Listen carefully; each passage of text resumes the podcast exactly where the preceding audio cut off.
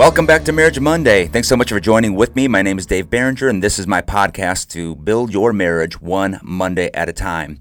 Today, we're talking about asking for help, and specifically the three hurdles to asking for help in marriage. And for some reason, when it comes to marriage, we think that we've got to do things on our own or we've got to set the pace for our marriage by doing things around the house by ourselves.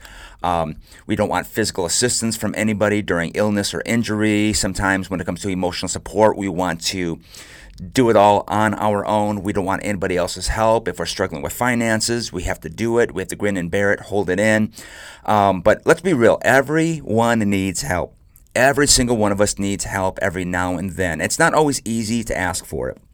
Some people uh, have no problem asking for help. Uh, people like me can struggle asking for help. Why? Because I'll admit it, I'm prideful and I want to be able to do things on my own. I love helping people, but me getting help, um, let's just say that's not bravery, that's pride.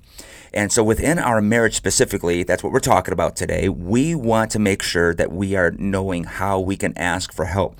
And I believe there are three there's three specific hurdles that kind of come up that pop up in our relationship that we need to get over by reframing the problem of the situation because that can actually help us to build our relationship. So, hurdle number 1 is that feeling like we have failed.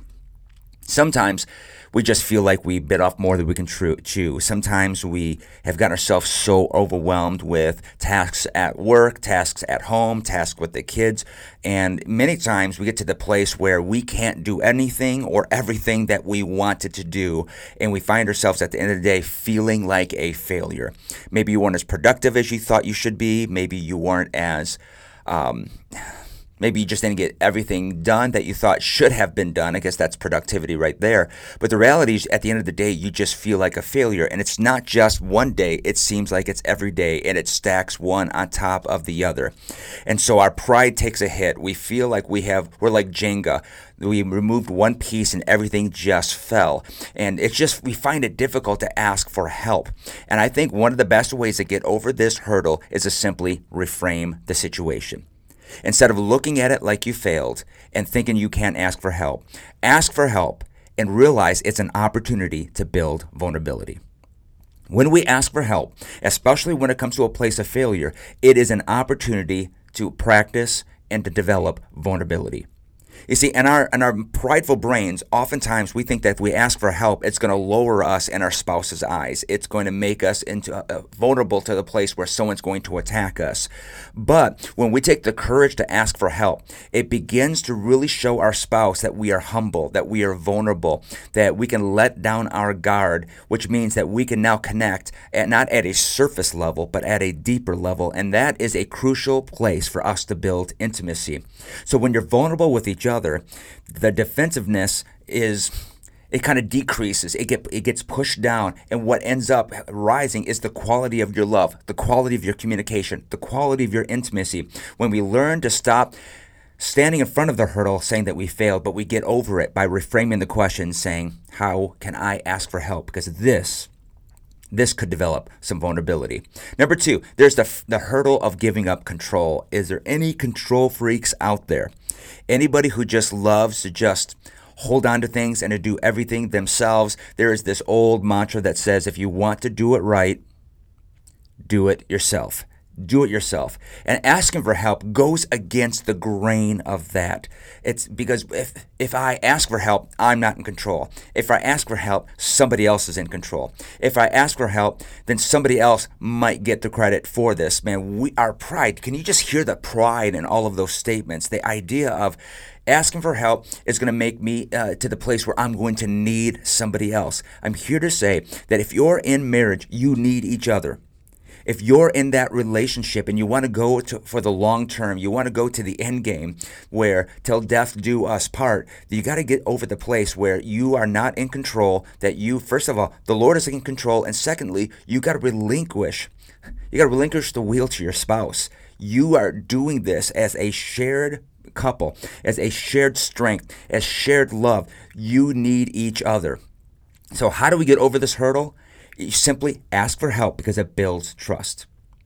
Man, I, I am that guy that doesn't like asking for help. But when you when I do this in the place of a situation or my schedule that's out of control or tasks that have just piled up, when I ask for help, this is what it does. It builds trust.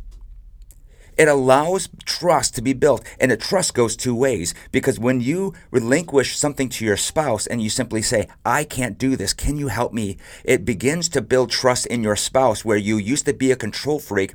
Now you've relinquished that to your spouse and, and the, the, the issue to your spouse, and all of a sudden you're beginning to see you know what? Your spouse not only is capable of doing it, but he or she may be better at doing it. And it builds trust. But it also goes the other way your spouse will begin to build trust in you. They'll no longer see you as the control freak, but they will actually look at you and say, This person is trusting me, and therefore it's easier to trust them. Humility begets humility. Trust builds trust. And here's the third hurdle when you are fiercely independent. Now, I kind of like that independent spirit. I like that pioneering spirit. I think independence can be a very good thing.